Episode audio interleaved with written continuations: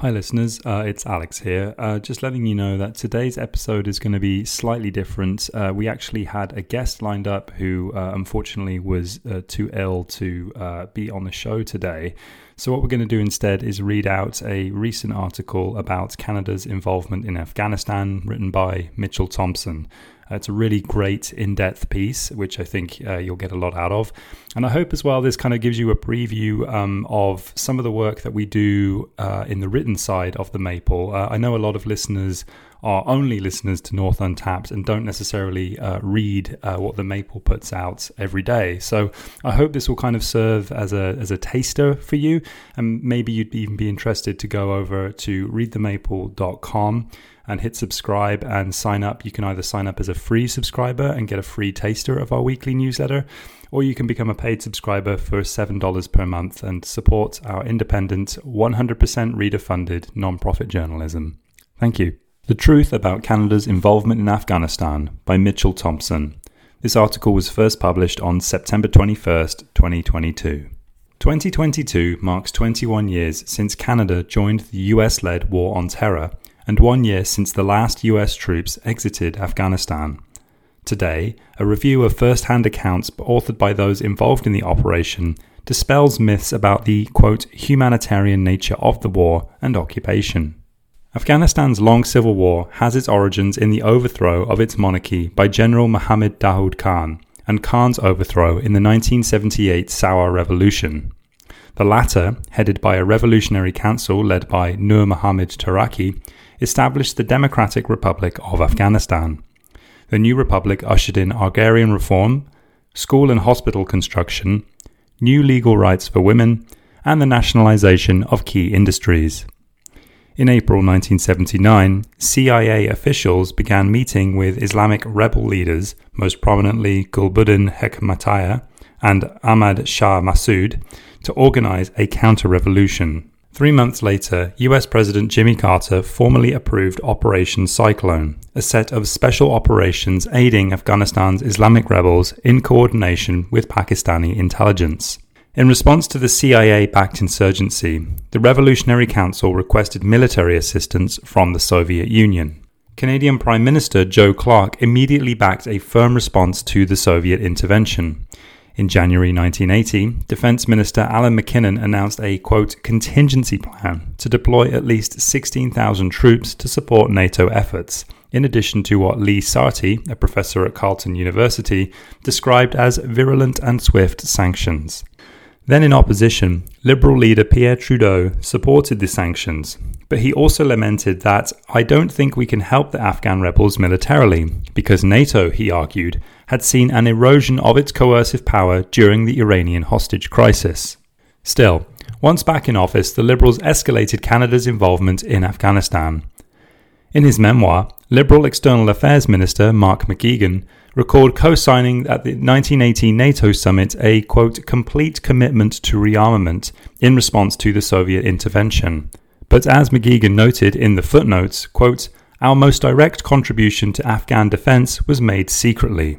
According to his memoir, quote, the Reagan administration approached us under the table to ask us to collect the Lee Enfields lying around Canadian armories for use of Mujahideen in their war with the Soviets. I immediately agreed, and somewhat to my surprise, the PM also agreed. I am sure it was but a small contribution, but at least it allowed us a way of sharing in the Afghan struggle. Under Prime Minister Brian Mulroney, acting External Affairs Minister John Crosbie in 1988 praised Pakistan's dictator General Muhammad Zia ul Haq for, quote, his leadership in assisting Afghan resistance fighters three years after he died in a plane crash. Canada's Joint Committee on International Relations, meanwhile, boasted that the Soviet army, quote, failed to reckon with the national spirit and independence of the people. The character of Afghanistan's resistance fighters was already fairly clear. Quote, a favourite tactic of theirs, the Washington Post reported in May 1979, was to, quote, torture victims first by cutting off their noses, ears, and genitals, then removing one slice of skin after another. When the war drew towards a close in 1988, Canadian diplomats complained that the Soviet withdrawal agreement included no explicit plans for an interim government consisting of the Afghan rebels. Canadian peacekeepers who were stationed during the withdrawal process were already afraid of those same rebels. As the Islamists had refused to recognize any ceasefire terms, Captain Yves Genereux warned UN peacekeepers had to carefully balance, quote, watching the Soviet troops withdraw without being caught in the middle. In 1994, the Taliban emerged from CIA funded madrasas along the Pakistan border and captured Kabul in September 1996. The new regime immediately banned all non Islamic political organizations and education for girls, and launched a massive wave of torture, amputations, stoning deaths, and public hangings. Still, at least one US State Department spokesperson said there was, quote, nothing objectionable about the Taliban's ideas. A senior US diplomat similarly said, quote, the Taliban will probably develop like the Saudis. There will be Aramco, pipelines, an emir, no parliament, and lots of Sharia law. We can live with that. A few months before the Taliban takeover, consulting company Oxford Analytica observed that the oil industry was anxious to, quote, build oil and gas pipelines from the huge deposits in Central Asia through Afghanistan and Pakistan to the Indian Ocean. After seizing power, the Taliban's coalition began to fracture, and some of its warlord members assembled into the Northern Alliance. In 2000, US officials ruled out direct support for the alliance, even as the group's leadership counted CIA assets among its ranks. As the Globe noted at the time, quote, Less than a decade ago, several of the newly favoured rebel commanders who now lead the Northern Alliance took Afghanistan through one of its most repressive periods, when rape, pillaging, and highway robbery were endemic. Following the 9 11 attacks, NATO invoked Article 5, which states that an attack on one member state is an attack on all, for the first time. Soon after, the United States launched Operation Enduring Freedom to root out Al Qaeda from Afghanistan after the Taliban refused a final US ultimatum. To assist, Canada's then Defence Minister, Art Eggleton, launched Operation Apollo, readying 1,000 soldiers and four warships to join the US led coalition. As the Globe reported in 2002, the initial round of US bombing killed 1,300 civilians with 1,200 bombs in just two months. Under pressure from Northern Alliance offensives and US airstrikes, the Taliban were forced to retreat in November 2001. Soon after, the UN Security Council passed Resolution 1378 to prepare a transitional regime consisting of the main US backed non Taliban forces, which were recognized at a conference in Bonn, Germany. Soon after, Northern Alliance leader Hamid Karzai was made interim president, and UNSC Resolution 1386 authorized a long term foreign military presence at the imposed regime's request as an international security assistance force. But in February 2002, photos revealed that Canada's Joint Task Force 2 commandos were already working hand in glove with US forces on the ground in Afghanistan. Then Foreign Affairs Minister Bill Graham defended the secret deployment in his memoir, claiming, quote, Secrecy is what makes operations effective.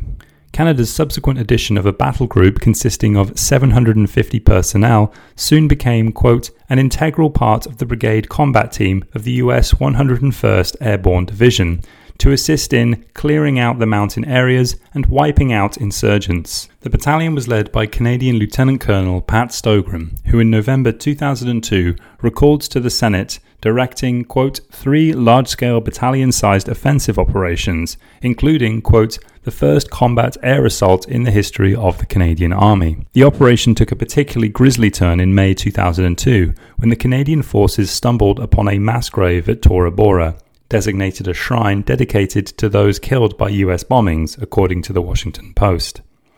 Stogran, in response, merely expressed regret that Osama bin Laden was not among the dead. Quote, we were hoping the big guy was there, said Stogran. On January 8, 2003, as the US government prepared for the Iraq War, Canada's Defense Minister John McCallum met with US Defense Secretary Donald Rumsfeld to discuss freeing up American soldiers who were, quote, tied down in Afghanistan by placing NATO in charge of the ISAF.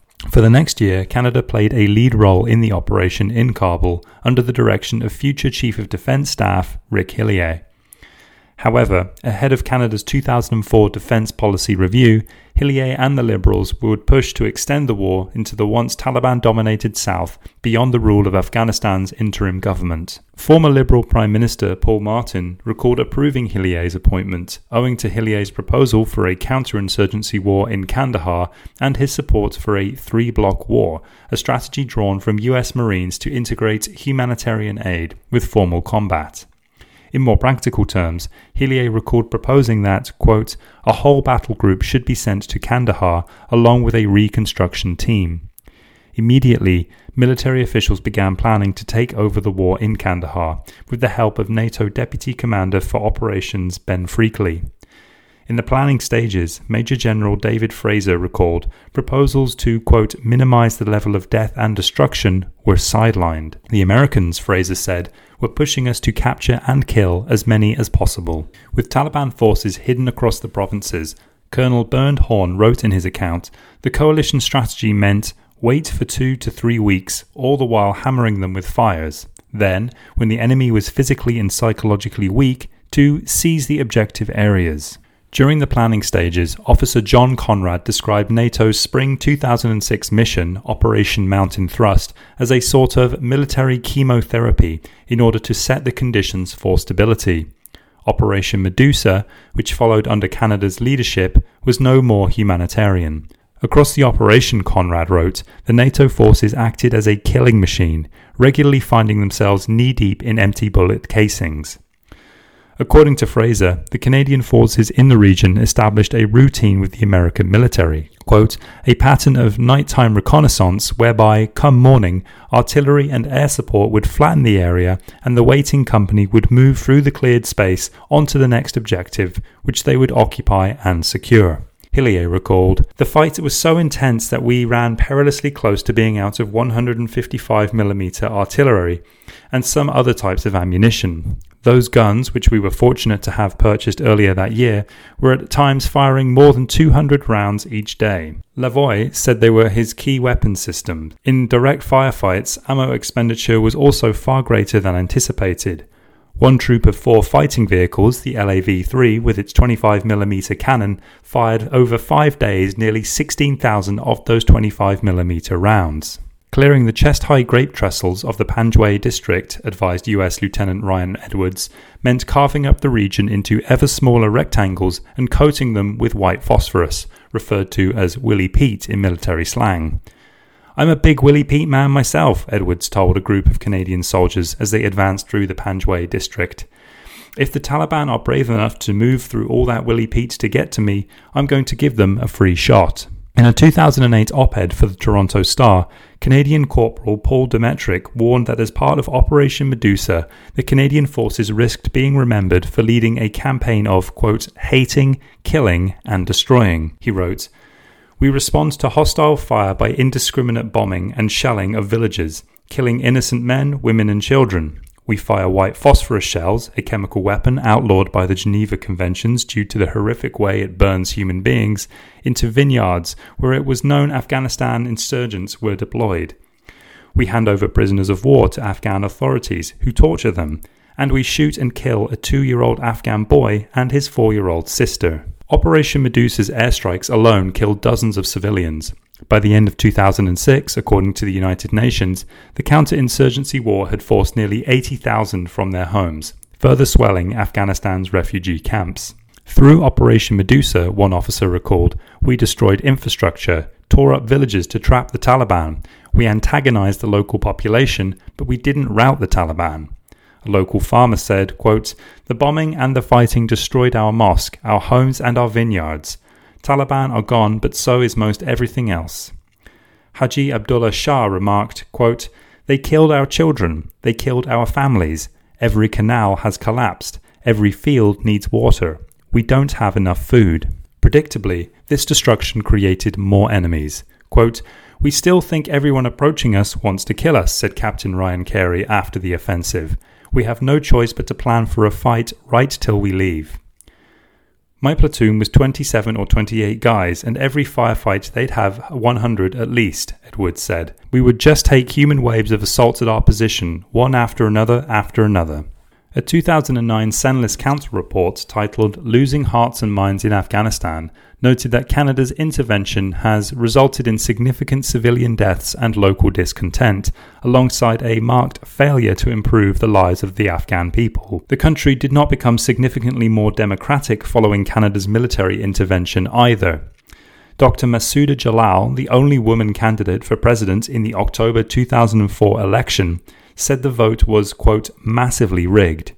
While political parties were banned for fear they would promote an anti Islamic agenda, up to two thirds of the national legislature was dominated by warlords. In Kandahar city, especially, under the direction of Lieutenant Colonel Ian Hope, NATO forces set up Afghan development zones to, quote, create a shining example of political, economic, and social success that other districts would quickly want to emulate but those projects failed. The Canadian International Development Agency's $30 million plan to achieve improved access to things like drinking water and electricity, according to Jerome Klassen, did not appear to have any impact on the access of villagers to infrastructure.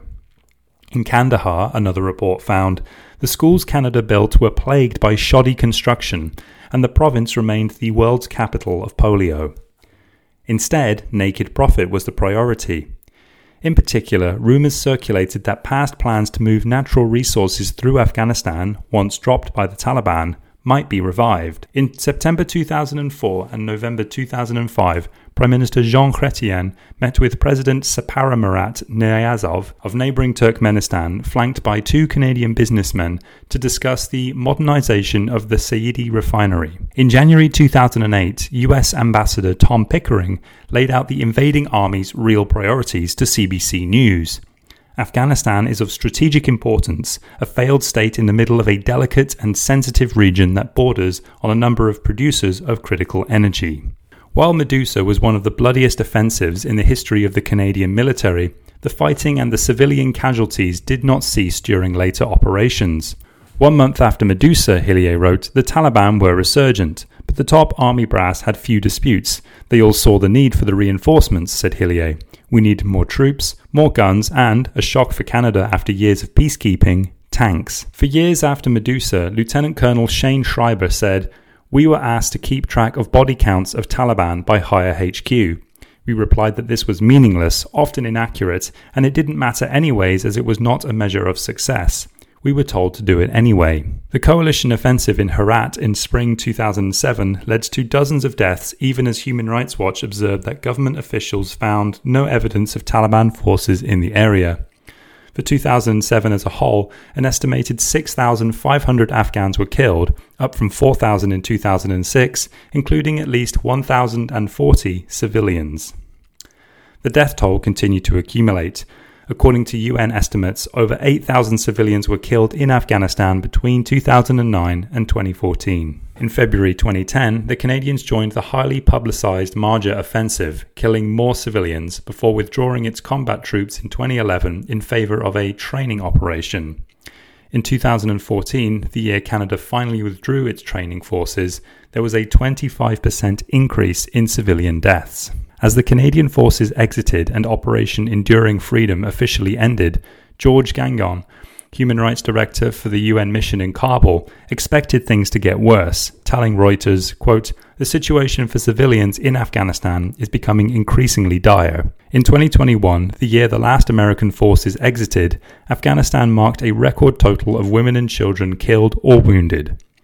After the Taliban took back Kabul last fall, Minister of Immigration, Refugees and Citizenship Sean Fraser was asked why the final exit of Canada's last diplomatic personnel was so frantic. Fraser replied, We haven't had a military presence in Afghanistan for the better part of a decade.